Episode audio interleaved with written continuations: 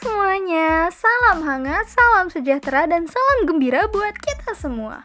Welcome to Amalia Podcast.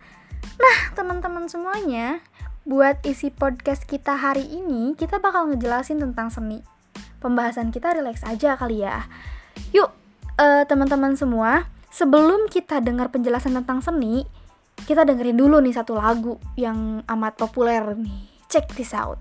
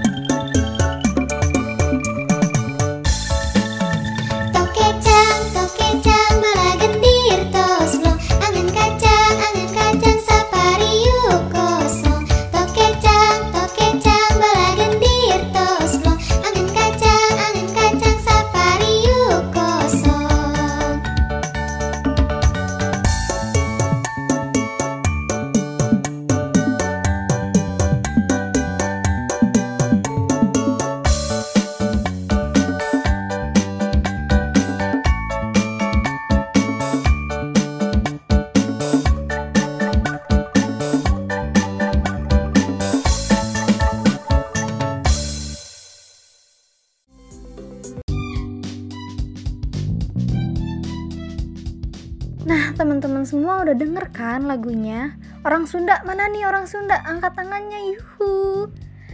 Teman-teman semua, lagu Tokecang ini merupakan lagu khas kesenian Sunda.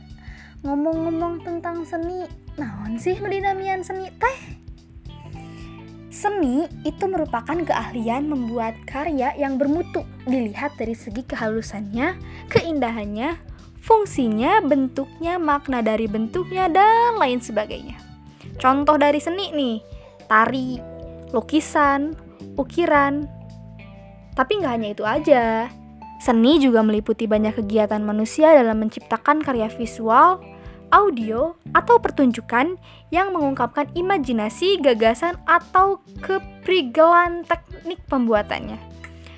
Untuk dihargai keindahannya atau kekuatan emosi dari seni tersebut, kegiatan-kegiatan tersebut pada umumnya berupa penciptaan karya seni nih. Salah satunya yaitu ada kritik seni, kajian sejarah seni, dan nilai estetika seni. Sesuai sama namanya nih, seni artinya emang keindahan yang dapat dinikmati oleh setiap orang.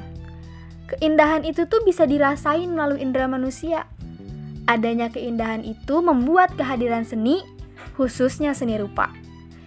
Seni rupa ini selalu mendapat dukungan. Dari tahap-tahap perkembangan seni rupa di Indonesia, ada beberapa kebudayaan yang mempengaruhi hal itu. Awalnya, seni rupa itu sudah mulai muncul di zaman prasejarah di Indonesia. Terbukti nih dengan ditemukannya banyak penemuan di zaman ini seperti menir, arca, punden berundak, dan lain sebagainya. Nah, pada zaman ini tuh seni rupa memiliki sifat yang sakral, tradisional, feudal, dan terbuka. Nah, selanjutnya dimasukilah jejak baru yaitu lahirnya kebudayaan Hindu di Indonesia yang juga turut mempengaruhi keberadaan seni rupa. Setelah itu, lahirlah berbagai seni bangunan, seni patung, dan seni kira di zaman ini.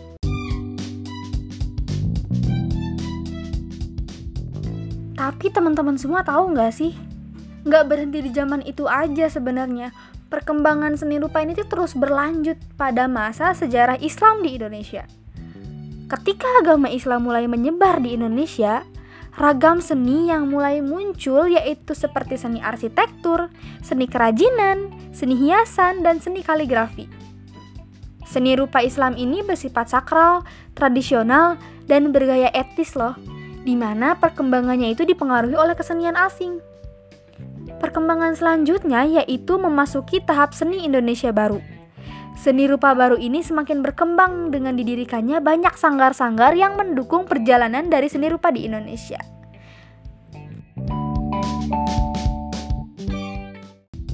So, teman-teman semua, itulah sejarah seni di Indonesia kita udah tahu nih ternyata seni di Indonesia itu udah ada dari tahun 2000 sebelum masehi. Wah udah lama banget guys. Dan salah satu yang memfaktori adanya seni di Indonesia yaitu adanya kebudayaan Hindu dan juga sejarah Islam di Indonesia. Itu tuh mempengaruhi banget ternyata ya teman-teman. Apalagi buat zaman sekarang kita udah nggak asing sama yang namanya kaligrafi. Bener nggak kita udah nggak asing sama yang namanya ukiran. Itu dari mana? Dari kebudayaan Hindu dan sejarah Islam.